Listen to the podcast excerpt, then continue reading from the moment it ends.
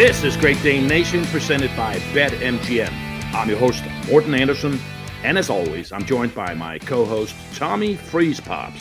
Tommy, what do we have this week? Morten, thanks as always for having me. And week seven of the NFL regular season is upon us. And we're joined by one of the best kickers in today's game. You'll see him on Thursday Night Football tomorrow night. Super Bowl champion Brandon McManus of the Denver Broncos joins the show. Then we'll get into Morten's Fast Five, where we'll give you our picks for the five biggest matchups of the NFL weekend. And finally, we'll close things out with Morten's game winner. But before we get into all of that, let's hit the opening kick. Morten Andersen kicks off, and it's a beauty through the end zone. And Morten Andersen has been doing that with regularity this season and throughout his illustrious career. Shaboy! My heart is full today the last three days, our Family Foundation hosted special teams for special ops events in honor of our elite warriors and their families. We all leave feeling full of gratitude and empowered by the validation that this country has the best trained and loyal soldiers on earth. Saturday night, we kicked things off with nearly 200 guests at the River Club, coming together to raise funds and enjoy each other's company. No drama, no egos, just humans helping humans at the highest level with good vibrations. Sunday is always my favorite day. Neighbors and friends gather for a barbecue at our home. We picked our invited guests up, all the soldiers in boats at the lodge on Lake Lanier, and set out in beautiful weather, drinks in hand. Stories were shared and friendships forged. It was private, intimate, and for many of us, life changing and affirming. There's value in spending time with an elite soldier and listening to his story. You learn that they have incredibly high standards. They're patriots and loyal to the flag. I see myself in them. Had I not been a professional football player, I believe that I could have been one of them. There are similarities in thinking and executing in sports and the military. We're independent thinkers, yet depending on each other. I'm tired today. But there's no way that I will stop. Not now, not ever. As long as there's breath to draw, we will support our heroes, our soldiers, our legacy, and theirs depend on it. There we go. That's a beautiful way to get things started today. And before we get into your conversation with Brandon McManus, I wanted to tell you guys about our friends from BetMGM, the king of sports books. And they have a really cool promotion going on right now for new players only. Bet $10 to win $200 if your team scores a touchdown.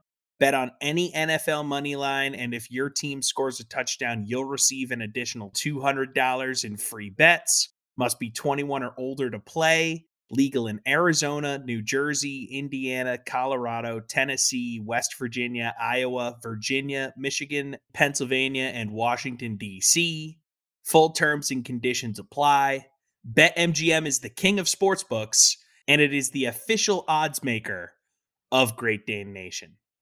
Now let's get into that conversation with Brandon McManus. Let's kick it.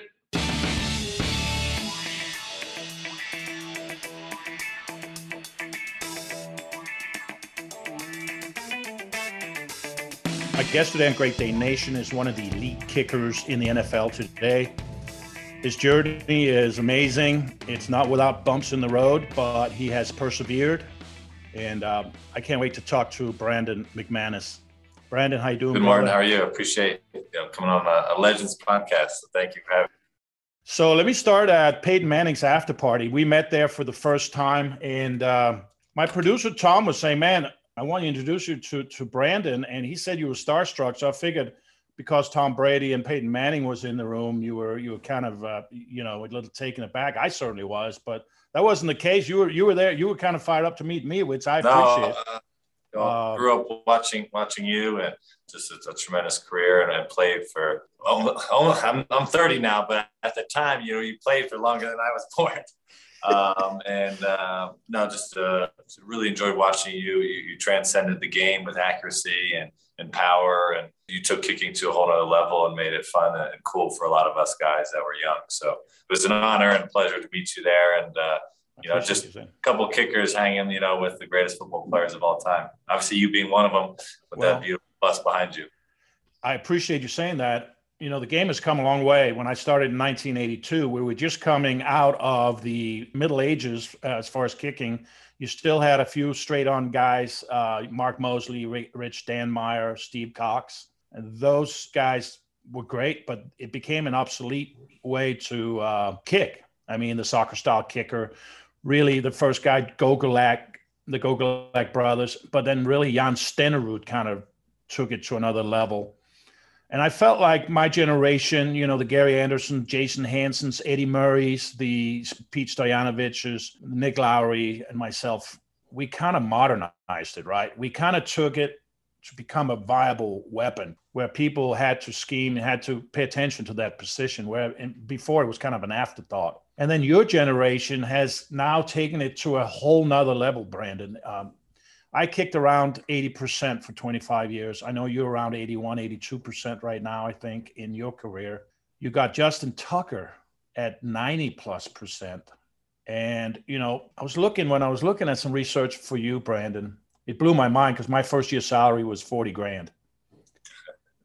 You're averaging over four million dollars. Okay, I, it's it's out there. It's, it's not a secret. You right. know, Justin is at five million. Right.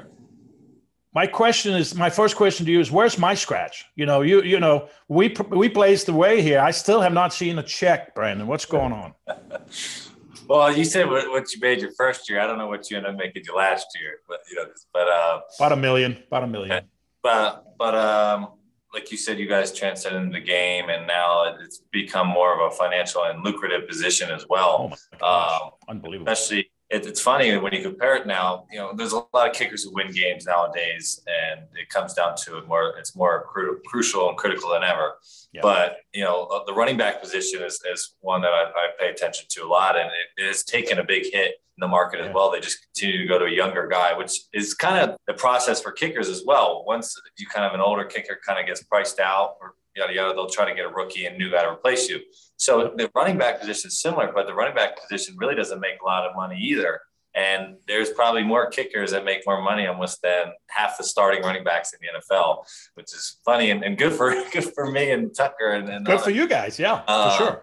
It's a if you look at the game today, it's a passing game, and so yeah. that running back it really becomes another receiver now, right? Yep, I completely agree. So uh, obviously, it's been good. We continue, you know, hopefully we, we continue to set the bar high and continue to try and uh, you know take it to a whole other levels. Yeah, you have, and um, back to the Peyton Manning party, and you know he's doing that ManningCast. Have you checked it out, and what do you think about his how the guys are doing?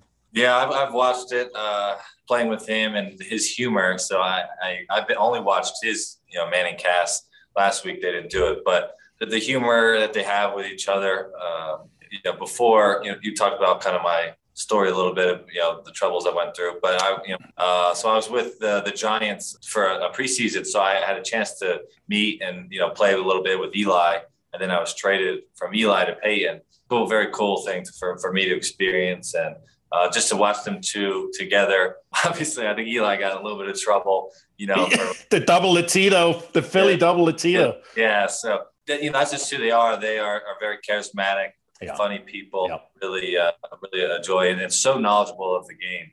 Uh, just to hear them talk and break things down about you know certain plays where what they would do and, and what you know Derek Carr was reading the one game and, and yada yada.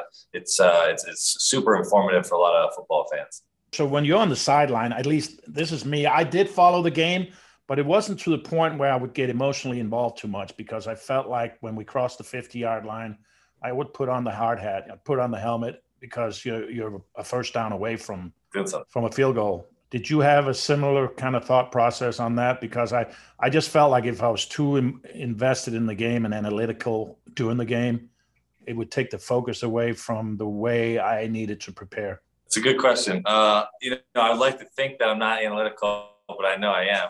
I, but similar to you, once you get to a certain point towards that 50 yard line or where you're getting down in there, I, it's completely all I got to get ready for my potential job.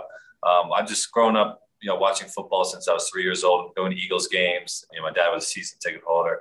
I just love the sport, and I, I like to think I'm one of the most knowledgeable people in it, and I really enjoy it and, and understand kind of the situations of kicking. You know, obviously with special teams and kicking, there are so many situations that go into that special teams that I've really studied and, and, and really enjoyed kind of the art of it. So, mm-hmm. but once I kind of like similar to you, uh, once you kind of get towards the 50 yard line. And I, I kind of have a routine of once even the offense gets the ball, even if it's on our 20 yard line after a touchback or something, I'll at least get two kicks in just in case, you know, big return breaks or something. Big just play, so yeah. I'm, st- I'm starting to kind of prep my mind for that. And then, like mm-hmm. as you said, as we kind of get down the field, you know, I want to give the punter a chance if he needs to warm up and this and that. Mm-hmm. Uh, mm-hmm. But once we kind of get close to the midfield, there, uh, you know, I'm pretty much locked and loaded about you know what I need to do. You know, if it's windy, what do I got to start thinking about? You know, things like that. Yeah, I think for me anyway, Brandon, you know, I had the situational awareness of here's the flow of the game. I always tried, and I think as I got older, got more experience. Maybe that's a better way to say it. More kicks under my belt. I, I tried not to play the game. What I mean by I, I let the game come to me. What I mean by that is some younger guys, and I don't know if you have this feeling. If I can kind of get you to think back to your very first couple of years in the NFL, we tended to be a little over anxious and eager to want to go out there. You know, if I don't if I don't get a kick in the let me get off to a good start. Let me get that first kick in the first quarter and I'm rolling. But if that kick didn't come till it's the third quarter or at the end of the half, you'd be impatient and you would get in your own way. Whereas when you matured a little bit, you let the game come to you and you say, Hey, my ability is right here. You know, my workbench, my I'm able to perform at a high level in any given situation. My positive behavior is dominant. I'm going to plug myself into the situation and when it presents itself. I think that really helped me my later years. Does that make sense to you? And yeah, does that, that resonate? Does that resonate at all with you? Yeah, it does. Um, you know, I, I, definitely see, especially depending on how you're kicking as well during a season as well. You know, let's say you're not performing well, you do, you're kind of tending, hey, let me get a kick, good kick out of the way. You know, that way I continue to do good. Um, so I, I, would say that for sure when I was younger, you know, it, it is obviously better to kind of get the first kick over with per se, as, as people do. Uh, but I'd say, you know, I, I, just had a game this past week where I had an extra point, uh, maybe at the end of the first quarter. I didn't kick again the rest of the game. Uh, so you have games like that. But uh, as you know, the, the game might be in reach. It still might only be 7 7, and you have to wait three quarters to kick the game winning field goal. And it just comes down to you know, it helps obviously being, you know, I've probably experienced every possible kick, you know, a kicker can experience now uh, in my career. So, yes. um, the, the experience of, of having that, you know, of, of kind of the ups and downs of it and, and, and, knowing what to do and how to prepare myself, you know, definitely helps. So I think over the years, obviously you get wiser, you learn how to take care of your body, you learn how to, to prep. And uh, obviously it's a main key in, in trying to stay successful and play for a long time. So I'm going to give you a scenario, and I, I, want I want to hear your take on it from your perspective uh, with your experience in a game. I was really ill. I had the flu one game. We're playing Dallas. I'm with the Giants. Jason Garrett is my my holder. I go out in warmups in Dallas and literally cannot make a field goal in warmups. I mean, I I think I made maybe two or three kicks. Jason's thinking to himself, you know, but he, he didn't tell me this until I had him on my show a couple of weeks ago he said, Man, this is not going to be good. It's going to be a terrible game. Well, in the game, I went five for five, somehow found this ability to refocus when, when I was sick. Have you ever been really sick in a game? You had a terrible warm up, but you were able to somehow get it together in, in a regular season game. Has, does, does this make any sense? Yeah, it does. I have a big smile on my face because actually uh, it happened twice last. I wasn't sick. I don't know what my issue was, but just off. Uh, yeah, twice uh, last last season and uh, both of them were similar to what you said were incredible games. Uh, the first one was at the New York Jets. Uh, it was a Thursday night football game, and you know I really didn't like the turf that they had. It was super soft and spongy, and yeah. for me being a super tall guy at six four, for some reason I kept sinking down so much. So I didn't. I you, you said you made two kicks somewhere else, um, and so right before the I did all my whole warm up. I'm like, I got to do something. So I went and put on an extra pair of socks as well to try to think if maybe I could get a centimeter taller, you know, in my plant foot so I don't sink down as much. So I had a really good game. I had two 50 yarders in the last two minutes to help us win the game. And then the next week, I don't know if it was the next week, I think it was the next week as well. We were playing in New England and um, I don't know why again. There was no excuse for that one for the, the turf or anything. But, you know, I didn't have the greatest warm. It wasn't near as bad. And then I set my uh, career record day, six for six field goals, um, and we won uh, all eight. You know, I had all 18 points to help us win the game. So I know exactly. I, have been a firm believer in. I'm, I'm in the NFL for a reason, and I'm talented enough. If I have a bad warm up, it shouldn't translate to the game. And if I have a great warm up, I still got to be locked in and focused for the game. Yeah, you, know, you don't want to place it and go through it that way. Yeah, you were actually AFC Special Teams Player of the Week following that game. Uh, you've had a few of those. It's a good feeling, validation, but it wasn't easy, man. You're from, te- you know, you went to Temple. I read somewhere you were actually thinking about becoming a surgeon. Is that is that something uh, you can share with yeah, me? Yeah, I, went to school uh, for biology pre med. I think the chances of being a doctor are still difficult, but the percentages of being a doctor are probably higher than uh, making it in the NFL, I'm sure. So, you know, that was one of my realistic goals, I guess, for, uh, you know, my, my education. So I went to school for body pre-med to be an orthopedic surgeon. And, uh, you know, I, I, worked my butt off, you know, to continue to try and, and make my, my childhood dream of being in the NFL happen. And took a little bit, but, you know, I was able to, to make through and break through. Yeah, you had a great. I mean, you were a dominant kicker in punter Temple. You hold all sorts of records there at the school, all all time points leader in Temple history, and you graduate there in, in 13, Brandon. Then you're signed as an undrafted free agent with the Colts, but you get cut before the season. So, you know, they had someone there named Adam Vinatieri. Uh, we've all heard of him, obviously. Yep. He'll have a gold jacket here shortly. What was it like coming into that first NFL training camp, knowing that one of the best kickers ever was in in that place and – what were your impressions of Adam? It was it was really obviously, if not one of the best locations I could have went to. One, learning from him, and two, I, I was trying to be somewhat competitive in the fact that he was probably coming off his two worst seasons of his career. And if you kind of if you look through his stats, I think the worst is maybe he's only a couple times ever in the seventy percent, low seventies. Uh, so one, I wanted to learn from him, and, and, potentially, you know, I knew I might have a chance to to make it if possible.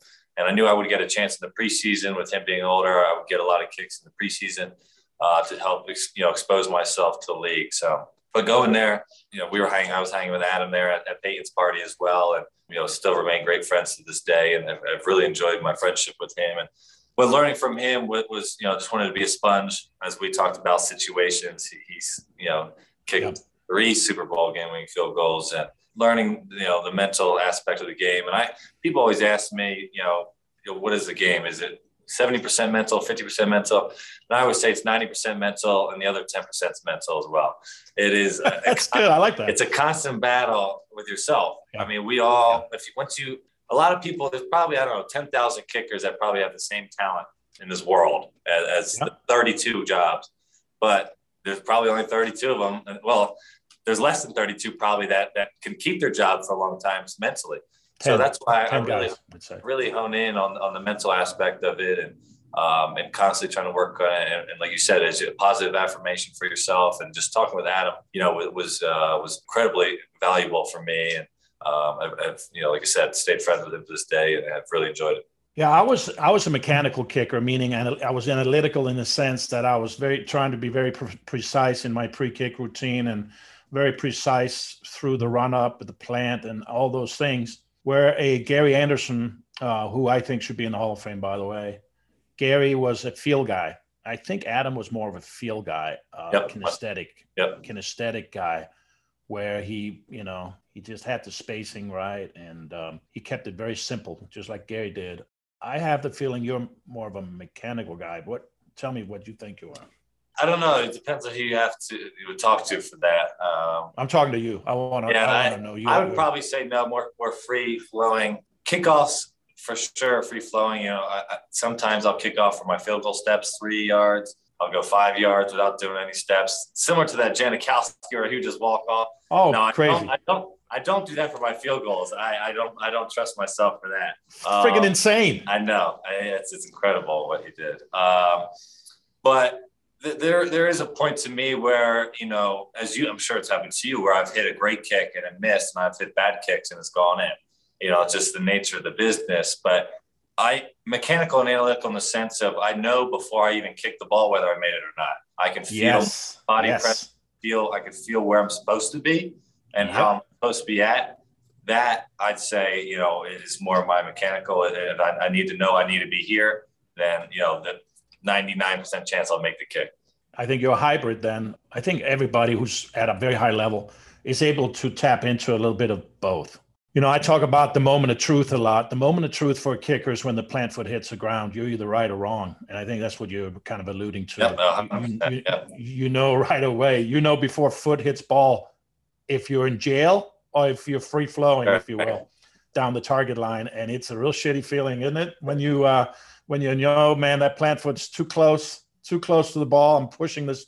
This ball's getting pushed. Uh, in my case, left, and in your case, right. So it's sure nice when you have that wide plant and you can clear the hip down the target line. That's a that's a great feeling, isn't it? For sure. And like yeah, once the plant hits or you know, you start you start to feel that momentum down towards the ball. It's uh you know you know I know exactly what it's supposed to do. So after the Colts, uh, I'm just jumping around a little bit here, but yep. then you you land in New York with the Giants, but you're traded really before Week One because Matt Prater was suspended there for four games, and you come to Denver, and how difficult was that first season with you? Was there ever a time where you go, man, this this is a grind, right? You know, I, I was I was cut from the Colts, I was I was traded from the Giants. Now I'm in Denver. I'm in rarefied air. That's certainly a nice asset to have as a kicker, right? The ball travels a little further. But how difficult was the first year? You kept grinding, though. You kept it rolling, and you know it wasn't steady employment at that point. Uh, right. Let's talk a little bit about when the aha moment came for you. Or was there ever a time when you go, "Shit, I, I don't know if I'm going to make this"? Yeah, I think so. So something I wanted to do that you know you will know, and, and a lot of younger kickers would understand is um, I was originally kind of a three-step kicker. I had a small jab step, and then yes. went to my my next two steps now I was when I was in Indianapolis for the preseason and the Giants for the preseason, I was perfect, never missed a field goal. I, you know, obviously with a strong leg, was kicking all touchbacks. It was not a problem. So, you know, I was I was hoping I'd get a chance, you know, for a job. Now, when I was making the kicks, though, they all weren't dead center. Obviously, you prefer to have a kick dead center, continue to kick the same ball every time. I wasn't doing that, so I was kind of getting away with not dumb luck, but some luck. So going to Denver, I knew I wanted to get rid of my jab step for sure but I wasn't going to do it my first real opportunity of kicking. No. no. so, uh, you know, was in in Denver, did, did okay in the beginning part of the season. I had two 50 yarders I missed and two uh, 38 yarder, which was my kind of first that they ended up cutting me after against the Miami Dolphins. It was snowing. I hit the upright on. And then um, my other kick, I missed the upright. So I had two 50 yarders and two off the upright. The other one was in New England. Uh, so I was like, man, you know, now my dumb luck that was helping me is, is almost against me now with the two uprights. And so they, they released me and they signed Connor Barth and they uh, signed me the next week to continue to kick off. Well, in that week, that one week, I, I completely removed the jab step. And so probably within two to three weeks, I was comfortable uh, kicking field goals again. Obviously, I wasn't doing it the rest of that season, but um, continued to do it there throughout that season in practice, kicked off the rest of the year. And then when training camp came around, you know, I earned my job back, and uh, you know, I had you know arguably the greatest postseason ever. You know, that season, ten for ten. Unbelievable. Know, so, yeah, you were you were stud, um, man. You, you, so you know, to me, that was kind of my aha moment. Was um, I had to go through, unfortunately, uh, some negative stuff. Uh, you know, I give John Elway crap all the time about you know cutting me for there. But I, I understand the nature of the business, you know, especially with Peyton wanting to win, and you know, obviously his love and hate for kickers, as as we all know. Um, oh yeah, oh yeah. oh, uh, but no, I, I, needed, I knew I needed to do that. I wasn't going to do it my first opportunity in the NFL to remove that jab step, but you know, I, I did it, you know, just enough for right, right amount of time for me to continue to succeed. 2015, man, that was you. You win the starting job. You never look back, as you say, and you became the third kicker in that season in NFL history to hit three field goals of 56 plus. Now I was I was the first guy to hit three over 50 back in 1995. Now a whole bunch of guys have done it, right? So that that's impressive in itself. But then, like you said, 10 field goals in the playoffs, three in the Super Bowl, in Super Bowl 50. You guys beat the Panthers uh, 24 to 10. Those are big kicks right there, big moments, helping your team hoist the Lombardi. That, was awesome. And as you mentioned, six for six there, and that 18 to 12 win at Gillette was another big highlight. And you just keep adding on to it, man, um, solidifying your your records and your your legacy. It's fun to watch.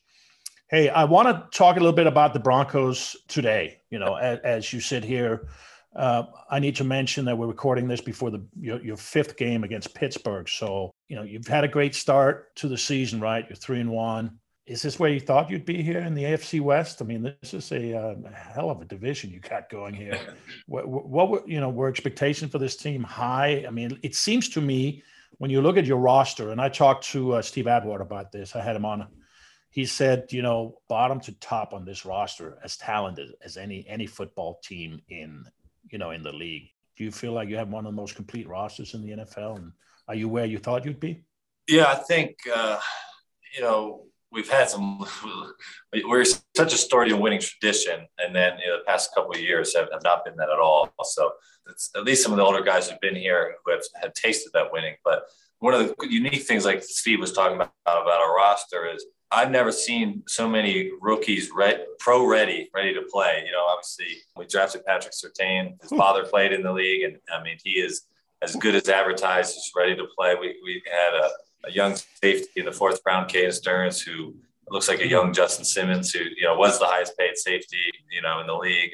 So yeah. I, I, think this is such a was a good mesh this year more than ever. Was such pro ready rookies, um, a bunch of vets that were tired of really tired of losing, and then we we threw, brought Teddy Bridgewater in, who was kind of a nice glue, new new change in leadership, and, and help you know motivate us uh, in the right way. You know, not just you know, doing everything, you know, you're supposed to do, but, you know, checking in on everybody and, and elevating their preparation and their gameplay to match his. So um, obviously we played every, every week in the NFL is difficult. You see an undefeated team lose to a defeated team, but coming out the season, you know, we thought we would have a good chance to get out, you know, to a 3 0 start. And then we knew this kind of coming in here will be our tough stretch of, of playing some good AFC North teams and then the Cleveland Browns. And, and as you mentioned, the AFC West if not, the NFC West is looking very strong, but the AFC West, you know, top to bottom looks, uh, you know, very difficult as well. So uh, continue to try to to hang in there with them, and and um, you know, we have to beat the Chiefs. You know, at, at the end of the year, you know, they're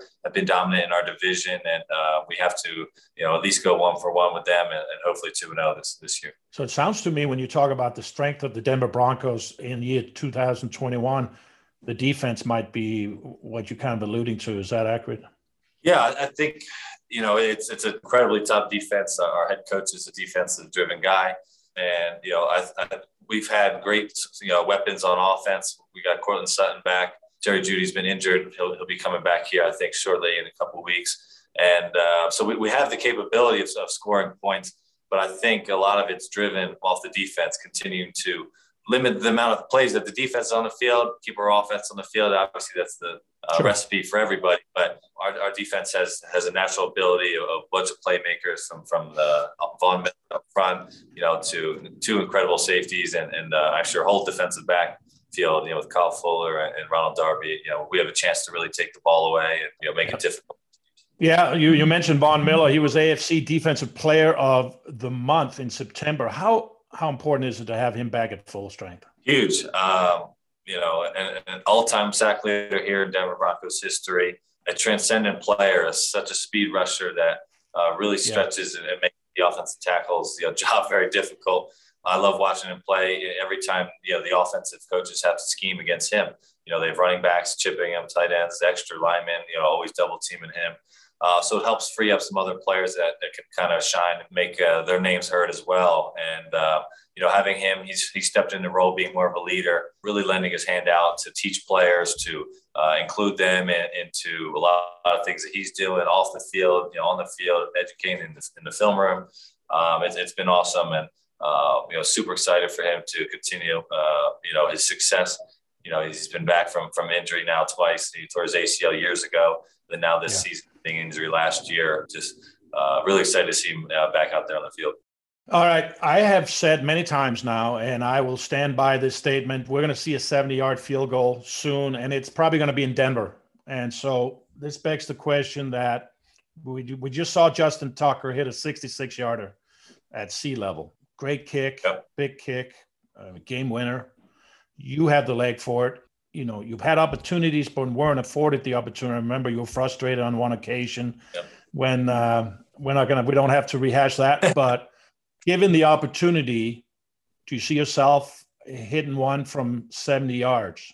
Yeah, obviously, uh, I definitely think I have the capability to do it. Um, I don't know if it necessarily has to be in Denver, but it does have to be early in the season. I definitely would say September. Um, I really don't mind kicking. And You know, we were uh, in Jacksonville week two, and it was kind of muggy out, but you know, to me, the ball was just flying off my foot. I was making 70 in warm ups. Wow. Uh, so I, I, do think it has to be warm. There's no denying that. I'm not a huge indoor kicker out of domes.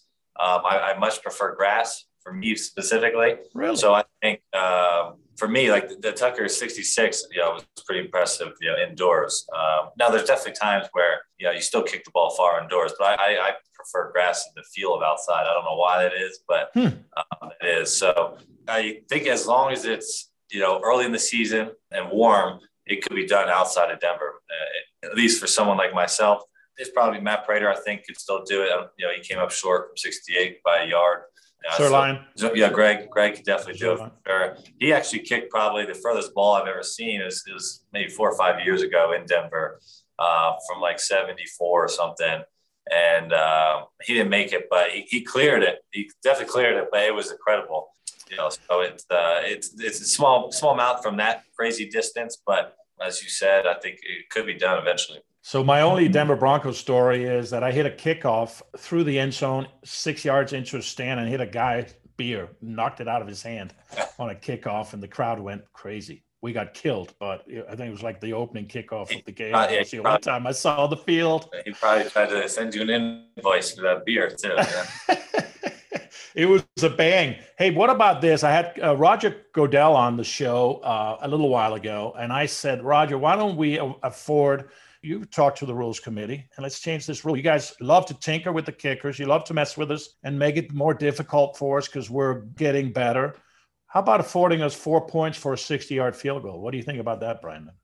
No, I, I think it's it's potentially a good idea. I think off the top of my head, on average, you probably make zero 60 yards per season, maybe one on average for throughout the whole yeah. season, the whole league. So but maybe that would yeah, maybe it would force people to do that more. It's a fun play. Right. And that's why I'm saying it, it's not something egregious that would change the game where there's a bunch of four pointers all over the place because, as you and I know, it's still difficult to make those kicks from that distance. Yeah. Um, mm-hmm. But I, I, do think it's a unique thing. I know that they tinkered maybe with the one point kickoff through the uprights uh, for numbers like that too. But I, I do think I, am a firm believer in at least changing the stats to show 60 and 60, 60 to 69 yard field goals uh, because. Mm-hmm I know me, my, for myself, my 50 yard field goal percentage should be a lot higher, but I have a lot of 60 yarders that I haven't made. Uh, so I, I, would, me personally, would love a 60 yard stat line, but um, I, I, do think you know they love to tinker us, like you said, changing the extra point rules, the kickoff rules, and, and all these different things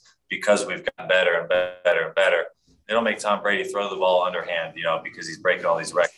um, right. I don't know why they keep picking on us. I, I know why they do. I think that'd be very unique and, and, add a lot of strategy to the game. Um, definitely certain situations you can get four points. You know, because as you see, there a lot of times there are games that in that four point range, 24, you know, to 20, you know, 35, 31 is a big number. So having a, a yeah. field goal like that could really, yeah. um, you, know, you know, make the game more exciting. There's one more rule change I brought up to the commissioner, and I think this one has to change again. They changed it, the onside kick. They took away the 5 5 can't overload it. You have to go five five now. You can't overload. Can't take a running right. start. You know, I was one of the first guys to do that big bounce, twelve yards, right at the numbers. We would overload and we'd go play basketball and rebound. It was a beautiful play, and it was actually like a one in three proposition at the time. Now where it's four to six percent success rate on onside kicks. They basically took that exciting play and made it a null and void play. Right. In your opinion, don't you think we ought to go back to the old onside kick rule? I for sure think on onside kicks, you should be able to have at least the five yard head start of, of running. I'm, I'm all for still being able to overload, you know, six people or, or whatever it may be uh, to do that on, on onside kicks. I'm fine with that because you got we have to designate those as the kicks that we're going to hit. You know, you can't just say you're going to do it and then kick it deep. You know, obviously, I think you can throw a flag on that. That's fine. Uh, but for designated onside kicks, I do think you know the four to six percent is way too low because yeah. you, you, are really taking a team out who you know has made an incredible comeback or something, and four percent chance is, of, is nothing, uh, and you kind of ruin, it, in my sense, the flow of the game and the excitement of potentially uh, of back when you played and, and just before these rule changes, you had to be on your game to on the onside on the hands team. There were onside. Oh, yeah. or else you know the team would recover it. Now, you know those guys can make mistakes, yada yada, but it's, it's so impossible for the people to get get there fast enough or can't or can't, can't do, do it. So um, I'm a huge in favor of at least giving the five yard head start on kickoffs. Uh, but I, I, do think you know if we should be able to scheme it up any way you want to give your chance uh, to, to get the ball back.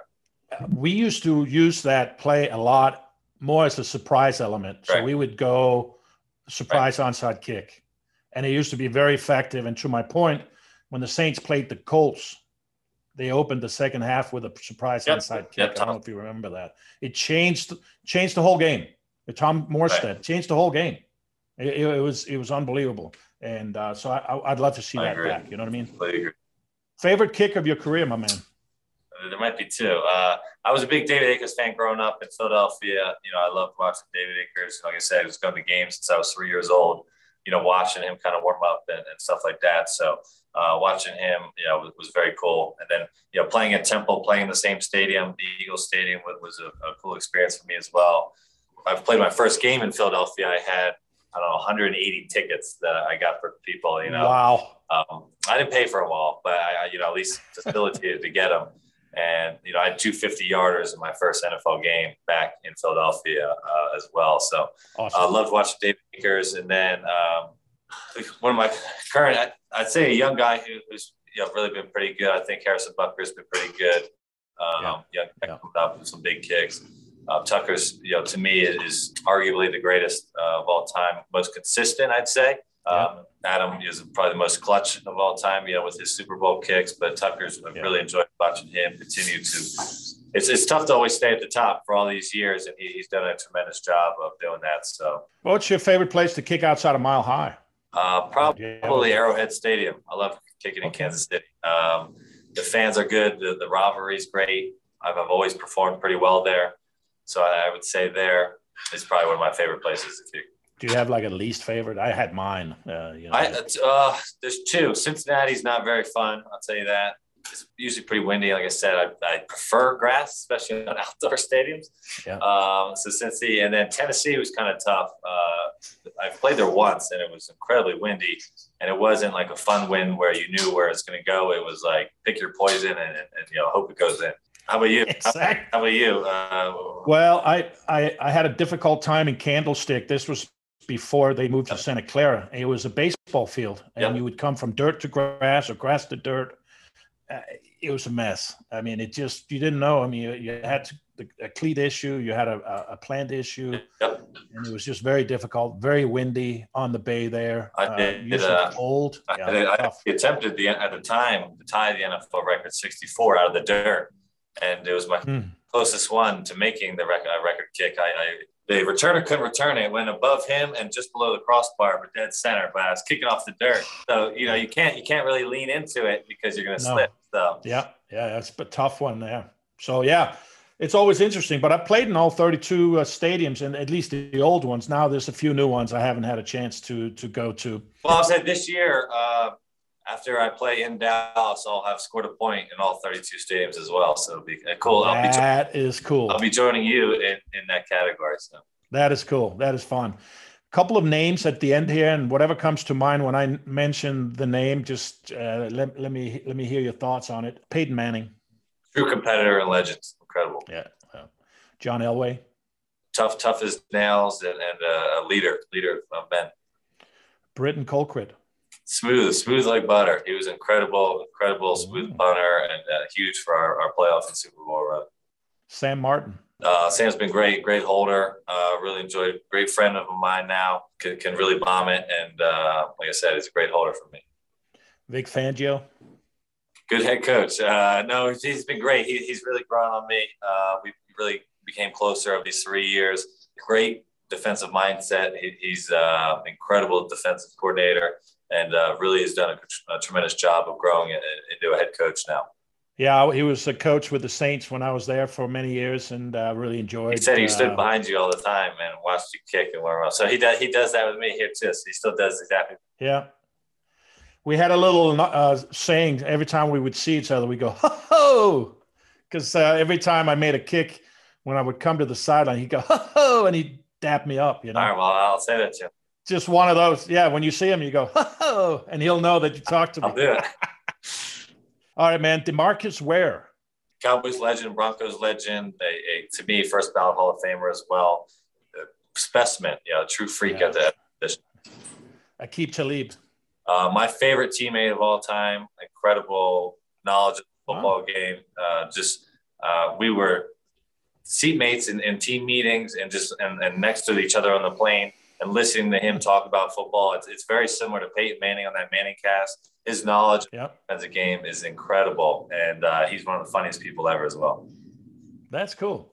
Gary Kubiak. Uh, love Gary. Uh, similar to Vic, you know, I didn't get along with him great in the beginning, but uh, and, and, have been better friends with him now. And um, you know, he was a holder. I wore number eight after him. He was in number eight back in the day, and uh, really enjoyed you know mm-hmm. learning f- football from him and, and, situations like I talked about earlier, um, and uh, you know really helped be a leader that we needed for that Super Bowl team. Finally, Brandon Staley. Brandon Staley's awesome. I, we knew he was going to be a head coach for the Chargers.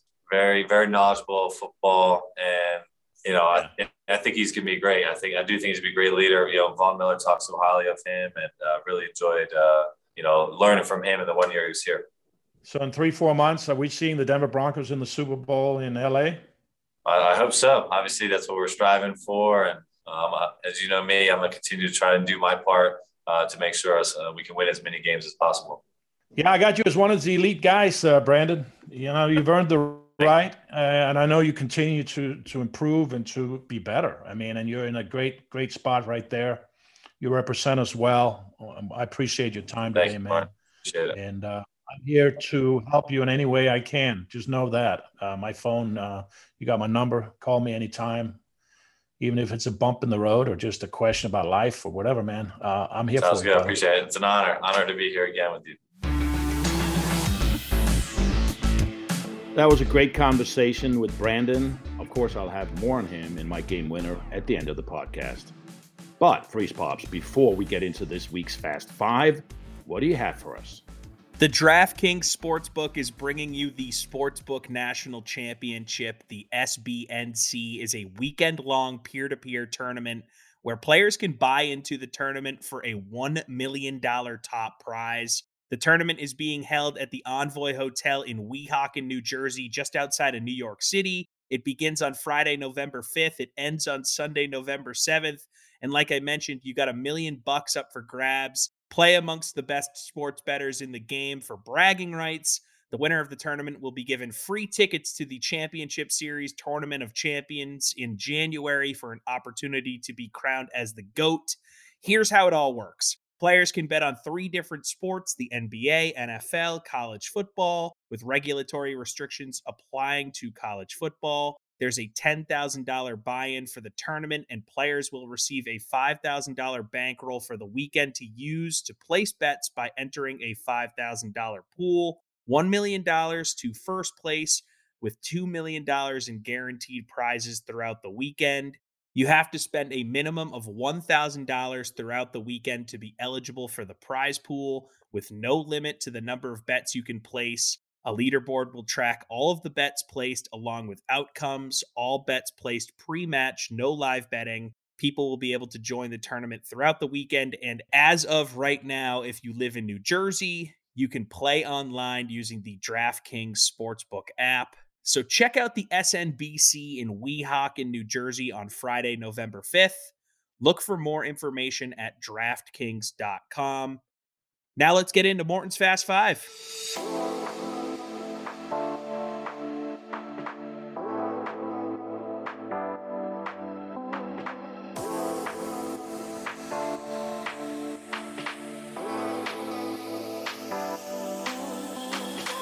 This is Morten's Fast Five presented by BetMGM, where we run through the five biggest games of the weekend. We'll give you the Hall of Fame knowledge. You guys place your bets accordingly. And after our best week yet, Morten, we had our worst week yet. We went one for four in week six. Oh, no. tough week at the office.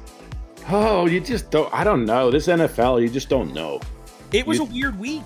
The teams that I'm saying, okay, they're they're trending, they're not trending, and so I can't figure it out. Home field advantage, not so much. I don't know what the heck's going on. Roll the dice. Exactly. Let's just flip the coin here and give it a shot here for All right. let's, seven. Let's So- do it, man. Let's do it. Let's kick things off with Thursday night football. We got the Broncos at Cleveland prime time on Fox and NFL Network. According to our friends at BetMGM, the Browns are three point favorites at the time of this recording. Morten, these are two teams that really need a win right now. They do, and the Browns. I mean, the Browns are at home, and I, I thought last week, you know, oh, they're gonna win at home. They got shellacked. They got spanked by Arizona. So, oh man, Br- Broncos. They come out of the gate hot, and so they're they're going three and zero to start the season, and then they've lost three straight. Who are these people? Who is this team? Right? So now they're going. They got another short week, and they're heading into Cleveland. The Browns have shown that they can be one of the best teams in the NFL. Well, they're sitting at three and three after this blowout loss to Arizona that we just talked about. So Baker Mayfield, he's going to play through a shoulder injury. You got Kareem Hunt, he's going to miss several weeks with a calf injury. Both of these teams are truly at a crossroads. You know, you can say, well, the Broncos are in more desperate need of win right now. I don't know. Browns are at home, you know, and they're banged up on a short week. I'd say that's pretty desperate. I'm going with Cleveland. All right, I'm going to take Cleveland. I think they cover the three points, and uh, you know, our man Brandon McManus, he won't be a factor in this one. All right, we're going with the Browns. I love it. Next up on the Fast Five is the Bengals at Baltimore, Sunday at 1 o'clock on CBS. According to our friends at BetMGM, the Ravens are six and a half point favorites at the time of this recording. Morten, the Ravens might be a better team overall, but don't sleep on the 4 and 2 Bengals right now. I know Bengals are, are fun to watch. They're a good football team now. They've somehow climbed out of the cellar. They're not horrible anymore. Ravens are coming off an absolute statement win in week six against the Chargers. I mean, that was their first real blowout win of the season, and it came against one of the better teams in the league. So Bengals are also coming off a big win over the Lions, and they're heading into this Week Seven matchup. You know, like you said, surprisingly at four and two. Both of the losses they had came in close games, and it was just you know the difference last year was they lost a ton of close games and had a bad record. This year they're winning four close games. They won the four, so they're just a better football team. Cincy seemed to be competitive more often than not. So I am going with the Ravens. However, after saying all that stuff, uh, do the Bengals cover? I don't believe they do. I think home field with Baltimore, and I have them covering. Next up, the Bears are at Tampa Sunday at 4:25 on CBS. According to our friends at BetMGM, the Bucs are 13 and a half point favorites at the time of this recording. Morten, that's a big number for Brady and the boys to cover against a solid Bears team, but the Bucs are pretty good. What do you think? That's a big number. Bucs are clearly better, but I do feel that Chicago has some things going for them that'll keep this a closer game than 13 points. I do think the Bucs will win. The Bears don't have a pressure up the middle heavy defense at all, so that's historically what you need to get under Brady's skin. I think uh, Brady will just kind of take the dink, the doink, and move the football down the field. Uh, he'll beat the rookie quarterback. Don't think they cover, but I feel pretty confident that Tampa Bay wins this football game.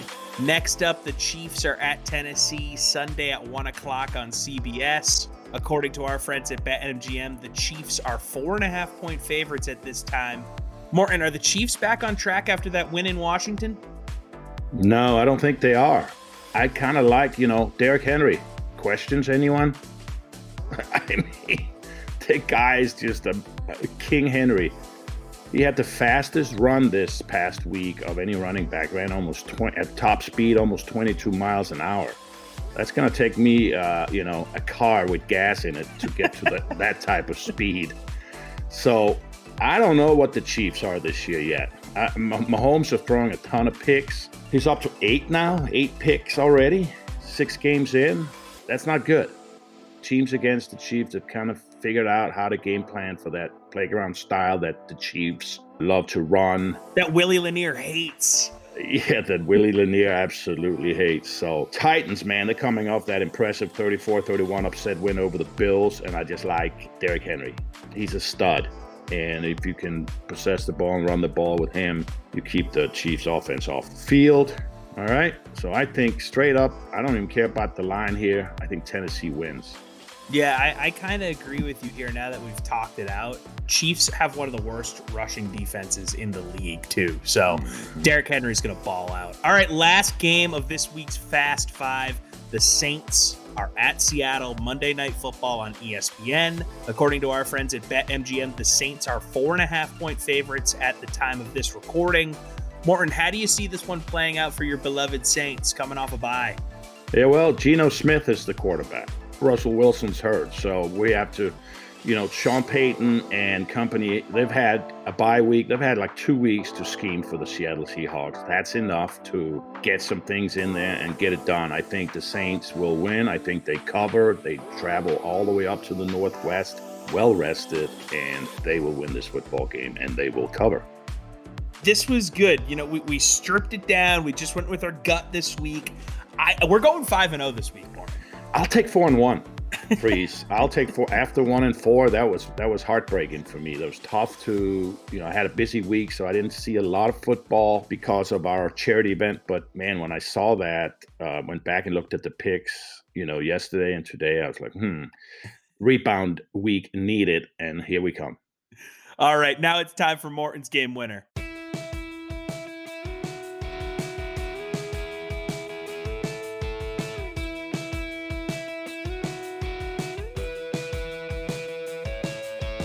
When I think of the evolution of kicking, I marvel at how far we have come. Historically, kicking was an afterthought, an inconvenience, something to endure and get over with, a nuisance that signaled failure to succeed in the rest of the game. Well, okay, then kick it. Try for three instead of getting seven. An interlude that interrupted the flow of the game. Time to get a hot dog and a beer. The kick and a field goal. And they were big men who put their hands in the dirt and played a real position. He's big, so let him kick. He must have a strong leg. Strap a square toe to his foot and let it rip. That was then. This is now. I was part of the transition between then and now. The straight on kicker was going out of business, extinct like the dodo bird, never to be seen and heard from again. Soccer style kicking entered the game and changed it forever. The Gogolak brothers were the first, followed by many more foreign imports. Jan Stenerud was one of them. He modernized the kicking game, made it viable and cool to kick the ball. Jan was a weapon from any distance, in any condition. He was as cool as the other side of the pillow and became the gold standard for kickers in his era. We all followed him and put our personal stamp on the game. Accuracy and power was the name of the game, and there were plenty of guys who had both. The difference between the good ones and the great ones was revealed when the lights came on in the early afternoon of many Sundays. Most guys endured, but had moments of terror and epic failure. A select few flourished and welcomed the distasteful into their lair. Bring it on! That is still the case today. Brandon McManus is a gamer, and he's learned to handle the difficult. I believe he's one of the ones who will carry the torch for us all into the next era of kicking, where 60 yarders are a routine and touchbacks a guarantee. Brandon and his contemporaries stand on the shoulders of many, but they are the elite specialists now who will put their own unique stamp on the most important point producing phase of football. Let it rip. We'll see you next time.